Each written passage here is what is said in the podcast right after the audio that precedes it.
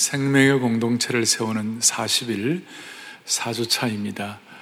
치유받아야 치유자 된다.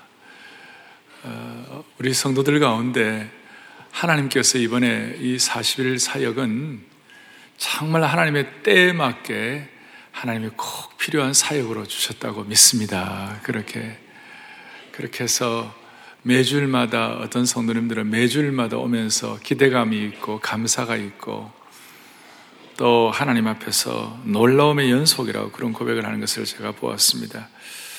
아무쪼록 이번이 생명 공동체를 세우는 40일을 통하여 우리 공동체적으로 주어진 모든 무거운 짐들이 다 벗겨지게 하여 주시옵시고 또 개인적으로 짐진 것들이 다 치유되기를 간절히 바랍니다.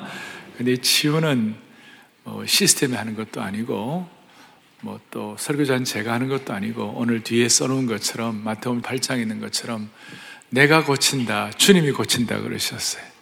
주님이 치유해 주시기를 바랍니다. 주님이 고친다는 말은 뭐 심리학도 아니고 어떤 뭐 사회의 어떤 전통도 아니에요. 주님이 고쳐 주시는 것이에요. 요즘 우리 사회와 시대를 진단하는 책이 몇 년 전에 나왔는데 그 책 제목이 뭐냐면 피로 사회 이런 책이에요. 한마디로 정의하면 왜 사회가 피로 사회 또 아픔이 크냐? 성과 주의에 기인하는 자기 착취가 있다는 것이에요. 우리도 모르는 사이에 스스로를 몰아세우고 급격하게 변하는 삶의 시대의 속도에 따라 살다 보니 어른은 어른대로 젊은이는 젊은이대로 아파한다는 것이. 그리고 아파하는 증상 중에 대체적으로 많이 나타나는 것이 뭐냐면 우울증이라는 것이. 디프레션, 스트레스, 우울증이라는 것이. 우리 주위에 많은 분들이 삶의 우울증 때문에 고통하고 있어요. 그리스도인들도 예외가 없어요. 요즘처럼 정치적인 사회적인 대격변의 시기에는 마음의 독감이라는 이 우울증에 만연하고 있어요. 우울증 때문에 사람들이 너무 고통해요. 최첨단 시대이지만 최첨단 병이 걸렸어요. 그 우울증인데요. 참 이 최첨단 시대에 아주 독특한 아이러니한 현상이 있어요. 그것이 뭐냐면 한 부분은 너무 소통 과다예요. 과대 접촉이에요. 하이퍼 링크가 되어 있어요.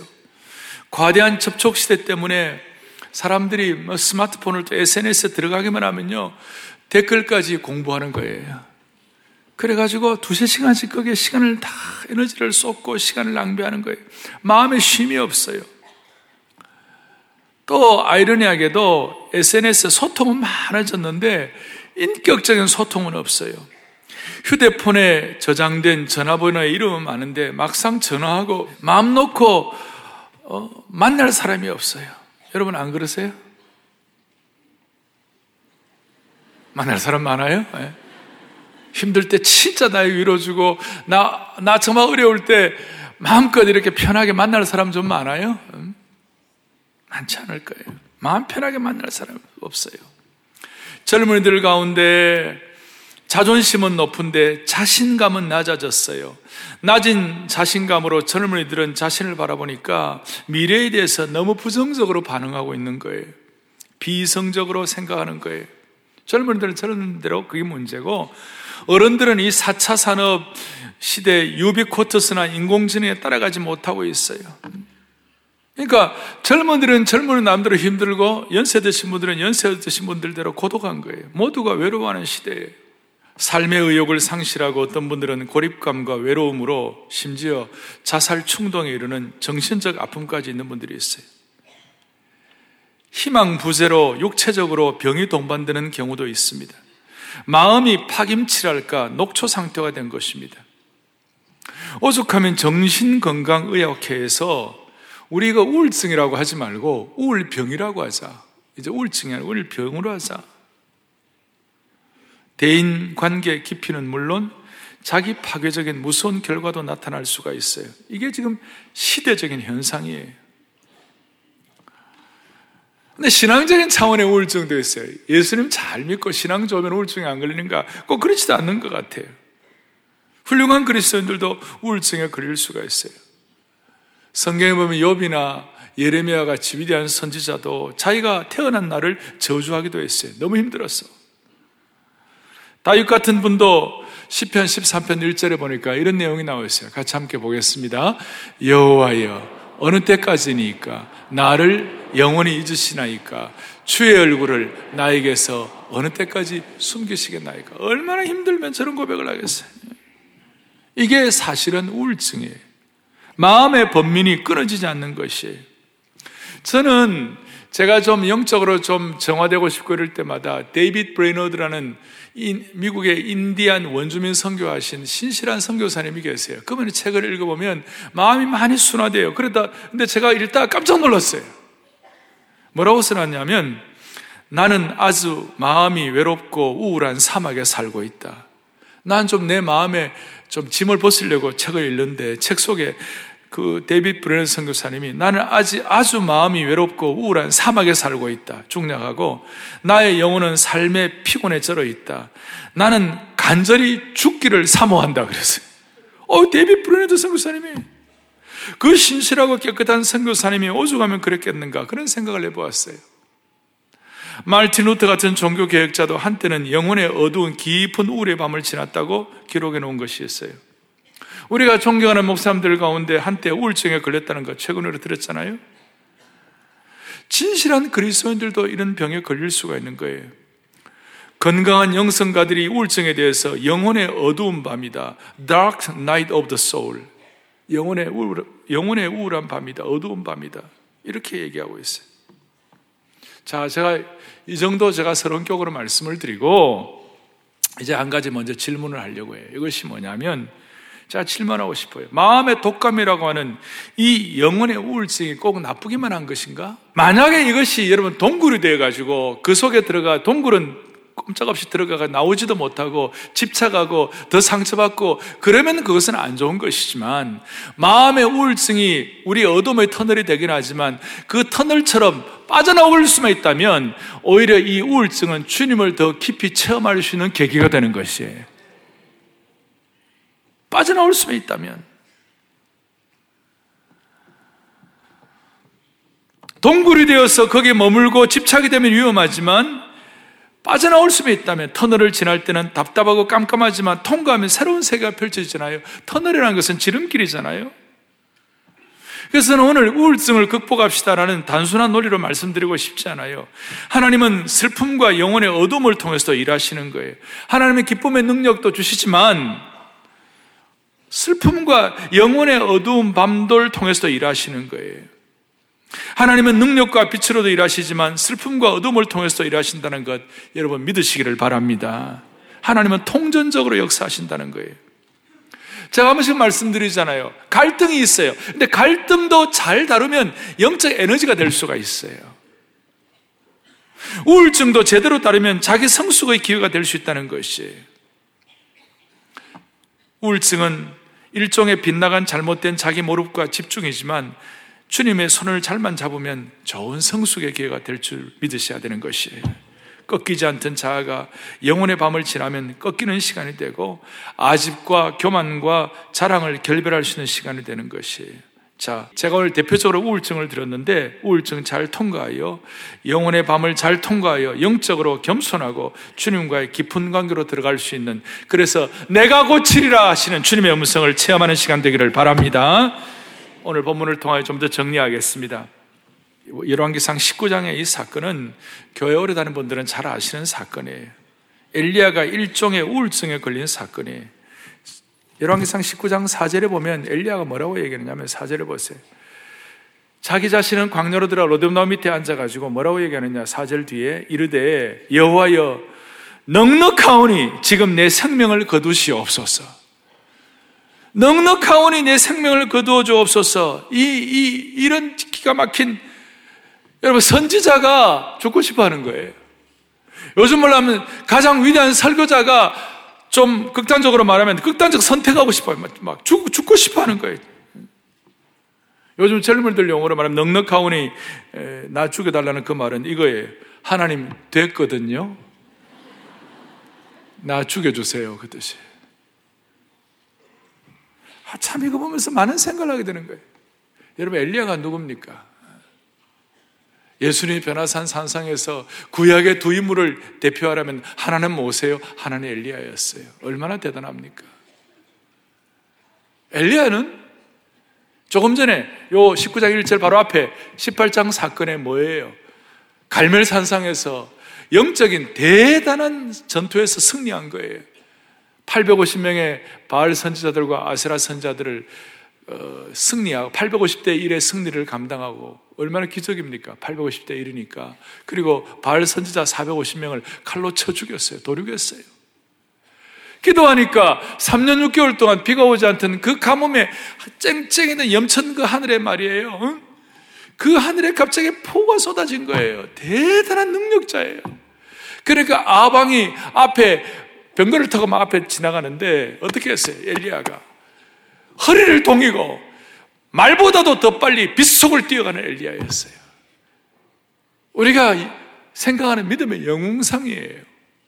850대 1의 전투에 승리하고 빗속을 달리는 엘리야, 그야말로 신앙의 영웅의 표상인 이 모델인 이 엘리야가 나 됐거든요. 나 죽여주세요.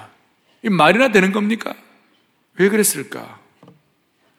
자, 몇 가지 원인을 말씀을 드리겠어요.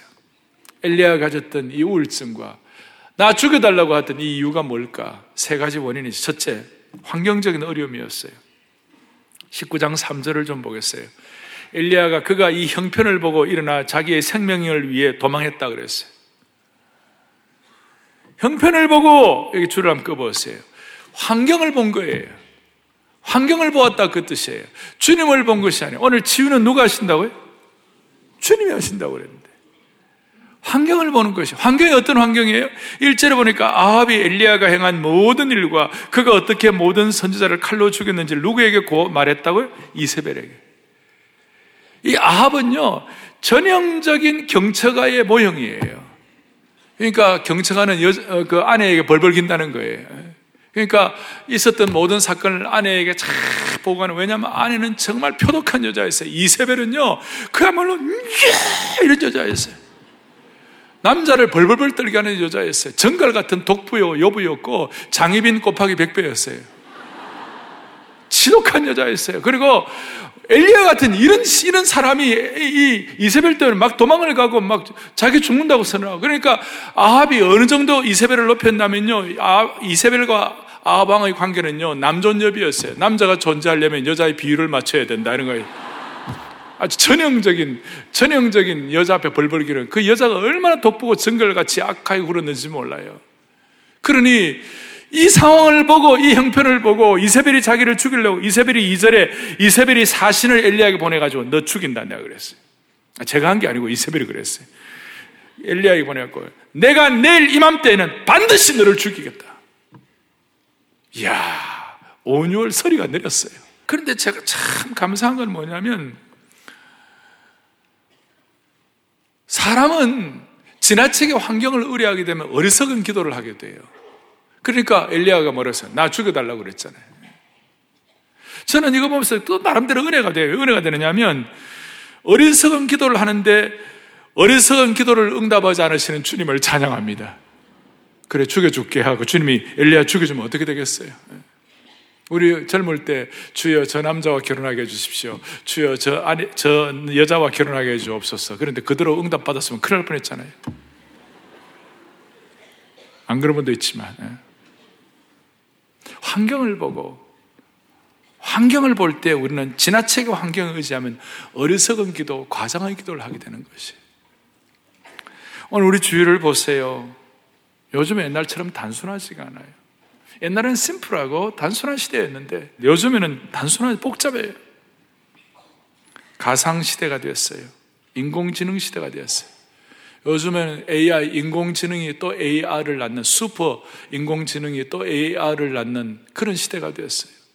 그래서 요즘은 가상현실 시대, VR 시대, 또 post factual 시대라 그래가지고 탈사실 시대. 요즘 그래서 가짜 뉴스가 너무 난무하고 있어요.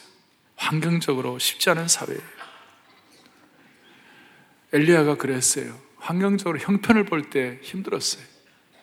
두 번째로 엘리야에게 무슨 일이 일어났습니까? 육체적인 고난, 육체적인 어려움이 있었어요. 육체적인 고통이 있었어요. 그는 갈멜산에서 부엘세바까지 가고 거기서 또 광야까지 들어가는 약 200km의 길을 혼자서 뛰었어요. 그러니까 육체가 완전히 소진되었어요. 5절에 보니까 로뎀나무 아래서 누워 잤어요. 너무 육신적으로 힘들어가지고. 완전히 녹초가 되고 진액이 빠져버렸어요. 저는 참 사람이 갖는 육신의 한계가 있잖아요. 저는 육체 한계를 뛰넘어 은혜를 받는다고 늘 믿지만 그래도 계속 안 먹고 계속 피곤하고 계속 잠 안 자고 그러면 어떤 장사가 견딥니까? 우리 가운데 그런 분들 있잖아요. 잠 안 자고 막 불면증 힘든 분들이 있잖아요. 하나님 정말 소원하셔야 돼요. 하나님, 오늘 이 예배 참석하셔가지고 저 주님 불면증 치유해 주실 줄 믿습니다. 그런 마음 가지고 좀 자신을 좀 수스로 정리해야 돼요. 제가 출애굽기 20장에 십계명을 보다가 십계명을 읽다가 참 마음에 와닿은 거 있었어요. 살인하지 말라, 가늠하지 말라, 도적질하지 말라 이런 거는 딱 한 문, 딱 한 줄이에요. 간단한 한 줄이에요. 하이쿠처럼 딱 한 줄이에요. 그런데 안식일을 기억하여 그날을 어, 거룩하게 지키라고. 안식일에 대한 거는요, 8, 20장 8절, 9절, 10절, 11절 넉 절이 나와요. 엄청, 엄청 길어요. 뭐, 뭐 10배, 20배. 왜? 우리에게 하나님이 그만큼 안식이 중요하다는 걸 아셨던 것 같아요. 타다버린 심지는 계속 놓아두면 탈 수가 없어요. 환한 불이 생길 수가 없어요. 심지의 그 끝부분을 잘라야 돼요. 끝내고 다시 시작해야 되는 것이. 그래서 우리 육신의 몸도 늘 finish and start. 저녁에는 푹 주무시고 아침에는 새롭게 시작하고 그렇게 finish and start가 되지 계속 힘들면 안 되죠. 오늘 밤에 여러분들 제발 연속극 11시, 12시까지 보지 마시고 그 다음에 채널을 왔다 갔다 해갖고 1시, 2시 가지 마시고 일찍 주무시고 한 10시나 9시 주무셔갖고 내일 아침 새벽 5시, 6시 다 일어나면 그냥 살만 날 거예요. 알 사람만 알기를 바랍니다. 며칠 전에 어떤 목사님이 저에게 문자를 보내왔어요. 그 목사님이 저에게 사랑하는 목사님 축하하고 감사합니다.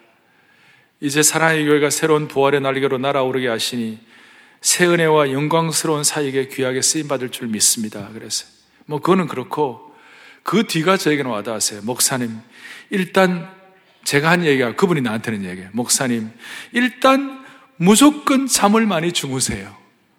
그 다음에 어리석을 만큼 오랜 수면의 시간을 가져주시기 바랍니다. 그랬어요. 아, 나 은혜 받았어요. 이게 마음에 와닿았어요. 마음이 짐을 지고 우울하고 상처받으면 자고 싶어도 못 자잖아요. 그 목사님도 영적 전투를 하고 나중에 이제 잘 교회가 정리되고 난 다음에 이제 딱 마무리되니까 대상포진이 왔어요. 고생 많이 했어요. 스폴전 목사님은 이런 말씀을 하세요.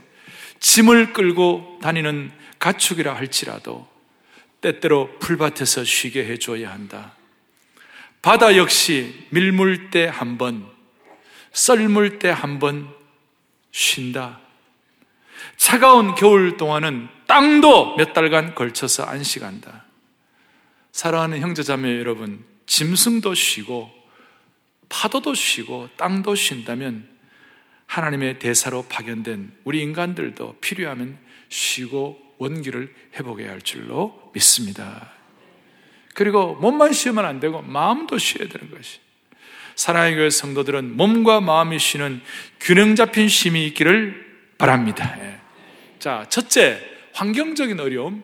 두 번째, 육신적인 어려움이 우리에게 우울, 우울과 마음의 고통을 가져줄 수 있지만, 이제 제일 중요한 거 얘기하고 싶어요. 그것은 뭐냐면, 감성의 어려움이에요. 감정이 통제되지 않으면 우울증이 생기는 것이에요.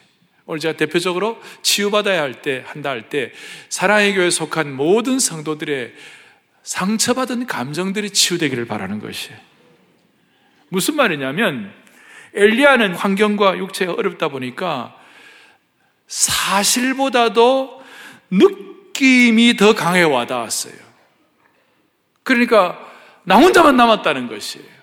사실은 엘리야 혼자만 남은 건 아니고 뒤에 14절에도 보고 뒤에 14절에 뭐 보면 자기 혼자만 남았다고 막 이렇게 정말 하나님 앞에서 응석을 부리고 하나님 앞에서 막 이렇게 아픈 마음을 막 표현하는 거예요. 그런데 사실은 혼자만 남은 게 아니고 엘리야를 위하여 도와줄 만한 7천 명의 귀한 용사들이 남아 있어요.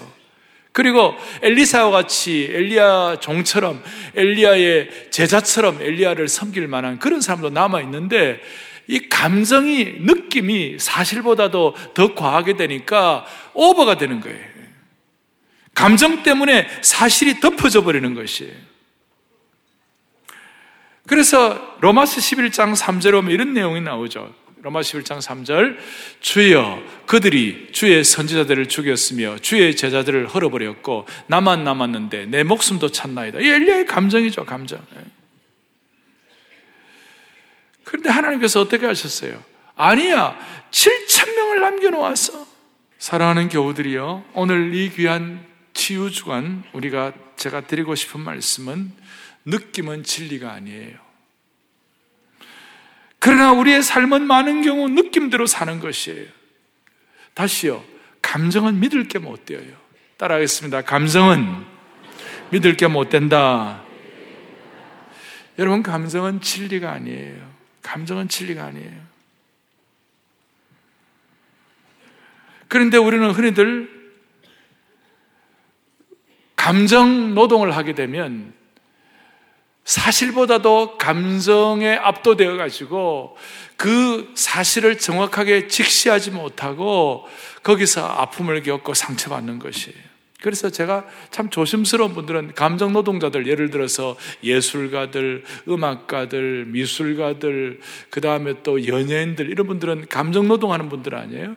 이 감정 노동하는 분들은 감정을 막 발산하고 나면 나중에 들어오면 너무너무 허무해가지고 마약도 하고 어떤 분들은 뭐 알코올도 하고 막 그냥 힘들어 감정이 텅 비어버리기 때문에 그래서 감정 노동하는 분들은 감정에 휩쓸리면 안 되고 그럴수록 어떻게 어떻게 이 감정이 사실인 걸 아는 걸 알고 균형 잡힌 감정으로 들어갈 수 있도록 집중을 해야 되는 것이에요. 여러분 반고 같은 사람 감정적으로 아주 탁월하고 감정적으로 센스가 지극한 사람들의 색깔 감각이 탁월하죠. 그런데 감정이 너무 그리 되니까 컨트롤이 안 되니까 자기가 자기 길을 잘라버리는 거예요. 나중에 감정 감방 방고가 그래 젊을 때 그냥 그냥 자기 인생 정리해 버리잖아요.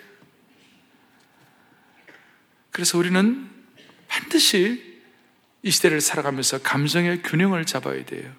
조나단 에드워드 목사님이 감정의 균형을 잡는다는 말을 은혜로운 감정이다. 이렇게 표현했어요.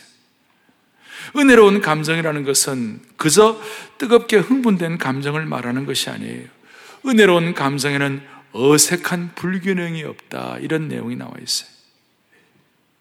무슨 말이냐면, 교회 주일날 예배 드리고 은혜롭게, 뭐 뜨겁게 찬양을 하고 이럴 때, 그, 그거 자체는 좋아요. 그런데 집에 가갖고 가족들에게 가갖고 막 상처 주는 말 한다. 이거는 균형 잡힌 감정이 아니라는 것이에요.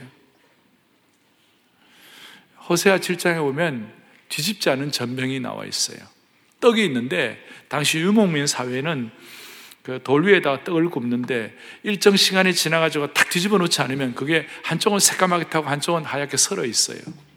그건 이제 어떻게 보면 영적으로 세속화를 의미하기도 하지만 또 하나는 감정적인 부분에서 놓고 볼 때는 균형 잡히지 않는 한쪽은 막 뜨거운데 한쪽은 서리, 서리고 있어요. 균형이 안 잡혀 있어요. 오늘 우리 주변에는 불균형한 감정 때문에 얼마나 많은 사람들이 고통하고 있는지 모릅니다. 우리 주변에 부모나 자녀들이 쏟아, 낸 불균형의 감정 때문에 소화가 안 되어 가지고 감정의 소화 불량에 걸려서 고통하는 가족들이 많아요. 우리 주변에는 부모나 자식이 서로에게 쏟아낸 불균형의 감정을 먹고 채해 가지고 토하는 흔적들이 곳곳에 널려 있는 것이에요. 사랑의 교회 이 생캠 오늘 사주를 통하여 우리의 불균형의 감정이 치유되기를 바랍니다. 균형 잡힌 감정, 치유된 감정, 은혜로운 감정으로 회복되기를 바랍니다. 감정이 중요한 것이 아니라 사실과 진리가 더 중요한 것입니다. 그래서 제가 한번 정리를 해보았어요. 진리를 어떻게 느끼는 것이 중요한 것이 아니라 진리를 어떻게 붙잡고 있느냐가 더 중요하다는 것이에요. 자, 감정은 뭐가 아니라고요? 진리가 아니고. 불균형의 감정이 어떻게 돼요? 치유가 돼야 돼. 코테이션 해가지고 나는 진리를 어떻게 느끼느냐 보다는 이 진리에 어떻게 붙잡혀 있느냐가 더 중요하다는 것이. 아멘. 이 진리에 어떻게 돼? 오늘 이 주일 예배 여러분들이 감정도 중요하지만 진리에 붙잡히는 시간이에요. 자, 이제 이런 환경과 육신과 감정의 문제 때문에 참 마음에 짐을 지고 큰 고통을 안고 있으니 엘리야를 주님이 어떻게 치유하세요? 이것이 오늘 우리에게는 그대로 접목될 수 있고 우리는 21세기 엘리야의 치유가 우리에게는 재현될 수가 있어요. 두 가지예요. 첫째는 오늘 11절 여호와께서 이르시되 너는 나가서 여호와 앞에 서서 여호와께서 지나가실 때에 그리고 12절 보니까 또 지진 후에 불이 있으나 불 가운데에도 여호와께서 계시지 아니하시더니 그 다음에 줄 것이에요. 불 후에 세미한 소리가 있는지라. 우리 하나님은 창조주 하나님이시고 창조주 하나님께서 나타나실 때는 비슷비슷해 불의 혀같이 임하고 또 불의 연기같이 임하고 불의 역사가 일어나는데 그 불 후에 하나님의 세미한 음성이 들렸다고 그랬어요. 그리고 세미한 음성 가운데 주님께서 엘리야에게 말씀하시는 거예요. 세미한 음성을 통하여 그러니까 모든 우울증과 모든 짐들을 치유하려면 첫 번째는 세미한 하나님의 음성을 들어야 되는 것이에요. 하나님의 처방 방법은 독특한 것이었어요. 마귀는 칼끝같이 도전하고 질책하지만 하나님은 불 후에 세미한 음성으로 영적 친체와 마음의 독감으로 고생하는 우리를 회복시켜 주시는 주님을 찬양합니다. 찬송 가사 그대로 귀에 은은히 소리 들리니 주 음성 분명하다 그것이 귀에 은은히 소리 들리니 주 음성 분명하다.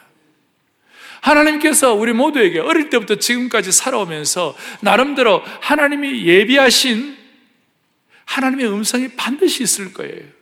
저도 어릴 때부터 쭉 지금까지 오면서 정말 중요할 때 하나님께서 예비하신 그 말씀들 기억나게 하시고 깨닫게 하시고 또 암송한 말씀들 또 말씀을 통하여 마음, 마음판에 새겨진 것들 그리고 성경 통독을 통하여 또 큐티를 통하여 일마다 때마다 하나님께서 세미한 음성으로 들려주시는 것이 반드시 있어요. 왜 이건 우리가 부활의 영으로 생명의 사람 예수님께 생명의 능력으로 접붙임되고 예수님을 구세주와 주님으로 성령님을 통해 고백하는 하나님의 사람들에게는 하나님이 예비하신 반드시 불 후에 주시는 하나님의 세미한 음성이 오늘 이 순간 저와 여러분들에게 회복될 수 있도록 붙잡아 주시는 것이에요. 꼭 있어요.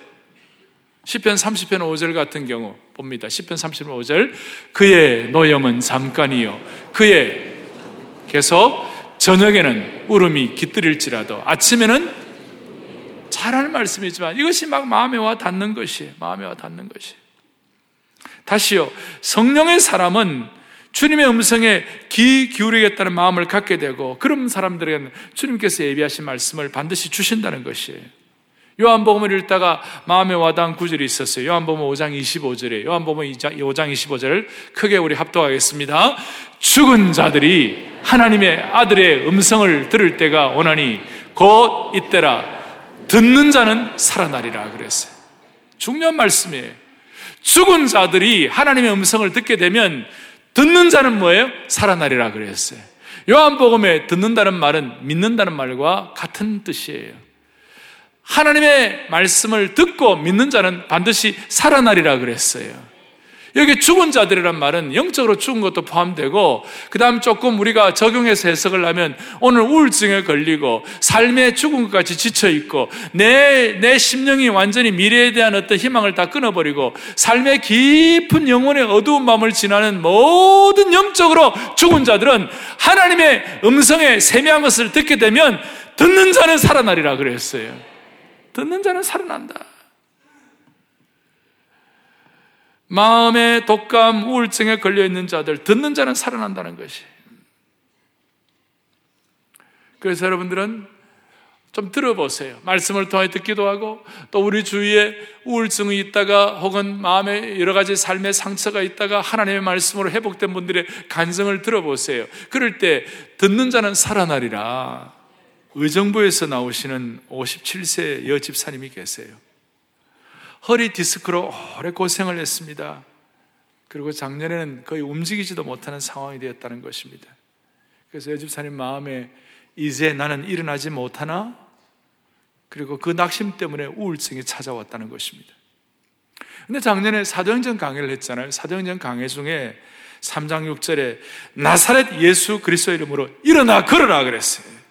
오, 그 말씀이 늘 듣는 보는 거였지만 그날 따라 나사렛 예수 이름으로 일어나 걸어라 이 말씀이 그분에게는 오늘 엘리야식으로 세미한 음성이 된 것이 그것이 마음에 와닿은 거예요.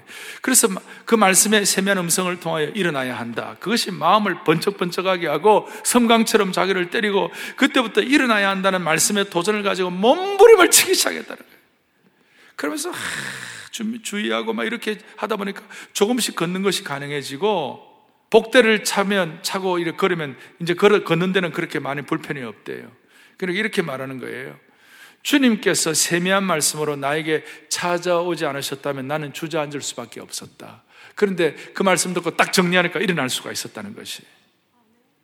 의정부에서 우리 교회 나오는 것이 힘들 때도 많았지만 집에서 그 의정부에까지 나온 데는요, 편도만 두 시간이래요. 버스와 지하철을 네 번 갈아타야 한다는 것이. 그런데도 온 다는 거예요. 주일 예배를 올 때마다 새 힘과 기쁨을 주시니 안 올 수가 없다는 것이에요. 교회 올 때마다 마음이 설레고 하나님께서 안아서 옮겨주시는 것 같은 느낌을 갖게 되니까 안 올 수가 없다는 것이에요. 그리고 거기서 오셔서 치유받고 오셔서 매주일마다 다시 능력받고 그러니까 다시 일어나서 힘차게 걸을 수 있다는 것이에요. 할렐루야. 사랑하는 여러분, 오늘 무슨 뭐 설교자가 고쳐주는 거 아니에요? 무슨 무슨 환경이 고쳐주는 거 아니에요? 육신이 좀 나았다 해서 고쳐주는 것이 아니에요. 고치는 것은 주님이 고쳐주시는 것이에요. 주님이 치유의 주체이세요. 그래서 제가 좀 정리를 해봤어요. 그분이 우리를 창조하셨기 때문에 우리를 너무 잘 아시는 거예요. 또박또 한번 읽어보겠습니다. 치유의 주체는 주님이시다. 그분이 우리를 창조하셨기 때문이다. 치유는 인생의 제자리를 찾고 정상으로 돌아가는 것이다. 즉, 온전한 사람이 되는 것이다. 그러면 하나님을 떠난 데서 오는 외로움, 두려움을 떨쳐버리고 온전한 감정, 온전한 상태로 돌아간다는 것이에요. 저거는 내가 뭐 다른 거 본 거 없어요. 정말 여러분 생각하면서 우리 교우들이 치유받게 하여 주시옵소서. 그런 마음으로 내가 고치리라 하시는 마태복음 8장 7절에 내가 고치리라 하시는 주님이 고치신다는 주님이 치유의 주체가 되시는 그래서 그분을 우리는 이 시간 믿는 것이에요. 방전이 되면 충전을 해야 돼요. 주중에 제가 5%쯤 남았는데 모르고 그냥 밤에 책상 위에다 스마트폰을 던져놔 아침에 일어나니까 새까매졌어요. 방전이 돼가지고 아예 제로예요. 제로 되니까 그냥 눌려도 켜지지도 않아요. 어떻게 했어요? 충전을 하면, 전선으로 이어서 충전을 하면 다시 회복이 되는 것이에요. 마찬가지로 우리는 어, 스마트폰으로 위로받으려고 하지 말고 스마트폰을 충전하셔야 되는 것이 인생의 스마트폰. 필요할 때, 일마다 때마다 주님의 세미한 음성으로 충전받으시기 바랍니다. 규칙적으로 받아야 됩니다. 우리가 매일 저녁마다 스마트폰 충전하지 않으면 그 다음 아침에 쓸 수 없듯이 우리는 규칙적으로 주님의 세미한 음성에 충전을 받아야 됩니다. 아마 이 주일 예배는 놀라운 충전의 시간인 줄로 믿습니다. 이제 또 하나 우리가 치유받은 것은 주님의 세미한 음성뿐만 아니라 공동체를 통한 치유예요. 하나님은 엘리야를 어떻게 치유하셨는가? 혼자서는 안 되는 거예요. 주님이 뭐라고 말씀하셨어요? 저 로마서 11장 4절 5절에 나중에 바울이 해석한 거예요. 이렇게 나와 있어요. 같이 봅니다. 그에게 하신 대답이 무엇이냐? 일리야에게 대답한 거예요. 내가 나를 위하여 바알에게 무릎을 꿇지 않는 사람 몇 명을요? 7천 명을 남겨두었다 했으니 5절 보겠습니다. 그런 즉 이와 같이 지금도 은혜로 택하심을 따라 남은 자가 있느니라 그랬어요. 은혜로 택하심을 따라 남은 자들 우리 서로 서로 격려하고 위로하는 것이에요. 그 우리가 서로 짐을 지라 우리 서신서에 바울의 서신서에 많이 나와 있잖아. 서로 서로 짐을 지라, 서로 사랑하라, 서로 짐을 지라, 서로 봉사라, 서로 섬기라. 그것은 뭐냐면 그 사람과 같은 위치에 서 있으라 그 말이에요. 같은 위치에 서 있으라 그 말이에요. 그러니까 여러분 우울증은요 나 혼자서 해결할 수 없어요. 반드시 누군가의 도움을 받아야 가족의 도움을 받든지 영적 가족의 도움을 받든지 하다못해 좋은 책의 도움이라도 받아야 되는 거예요. 하나님의 백성들 공동체 도움을 받아야 돼요.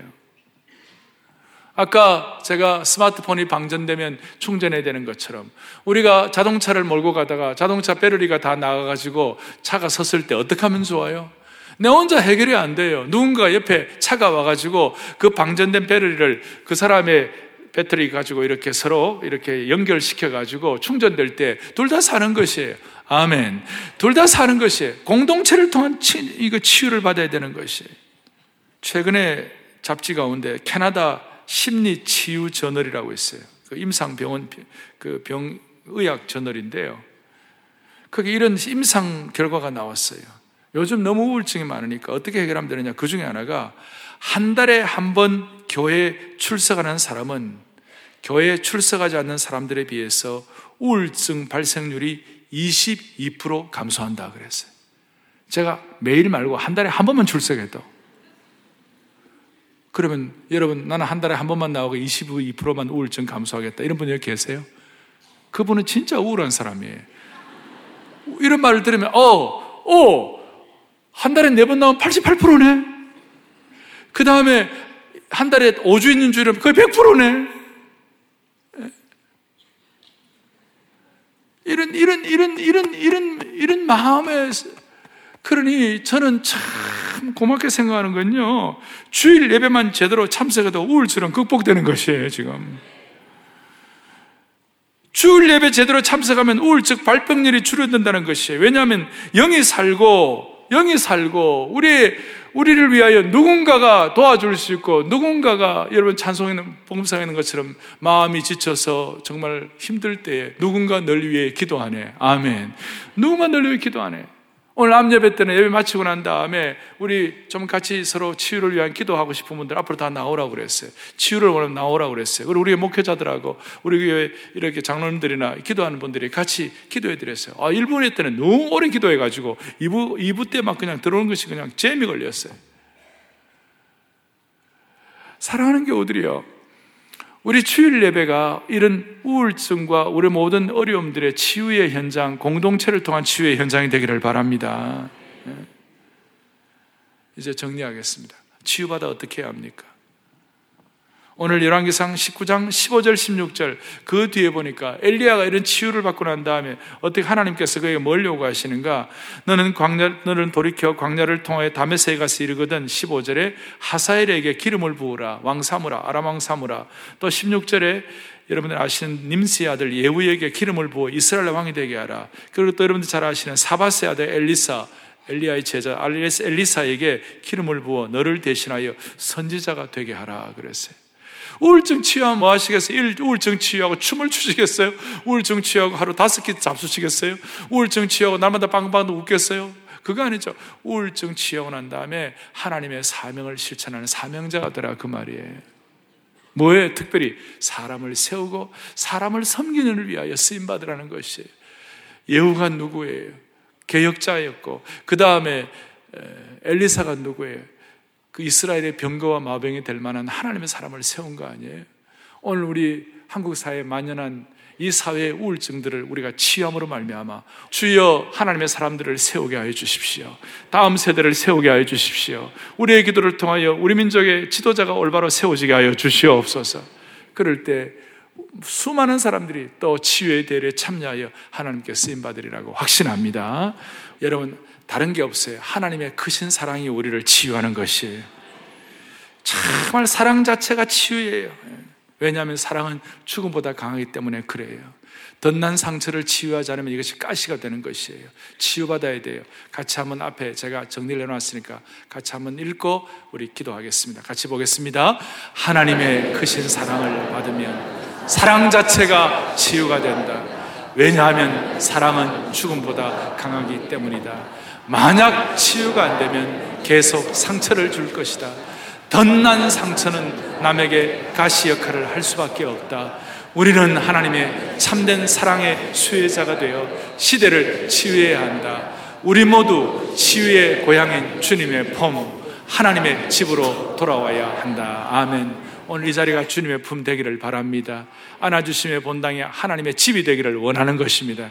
가슴에 손을 얹고 기도하겠습니다. 제가 기도하겠습니다. 하나님 아버지 참으로 감사합니다. 오늘 이 자리가 이 시대의 진정한 치유의 자리가 되게 하여 주시옵소서. 우리 모두에게 있는 아픔과 가시들이 제거되게 하여 주시기를 원하옵고 덧난 상처들이 치유받게 하여 주셔서 우리 모두가 다 이 시대를 치유하는 치유의 기도의 용장들이 되게 하여 주시기를 원하옵나이다. 환경적으로, 감정적으로, 육신적으로 고통당하는 분들, 우리 주위에 있는 분들, 주님의 세미한 음성을 듣게 하여 주시옵시고, 안아주심의 본당에서 공동체를 통한 참된 치유를 경험하게 하여 주시기를 소원하옵나이다. 참된 치유자 되시는 우리 주 예수 그리스도를 받들어 간절히 간절히 기도 올리옵나이다. 아멘.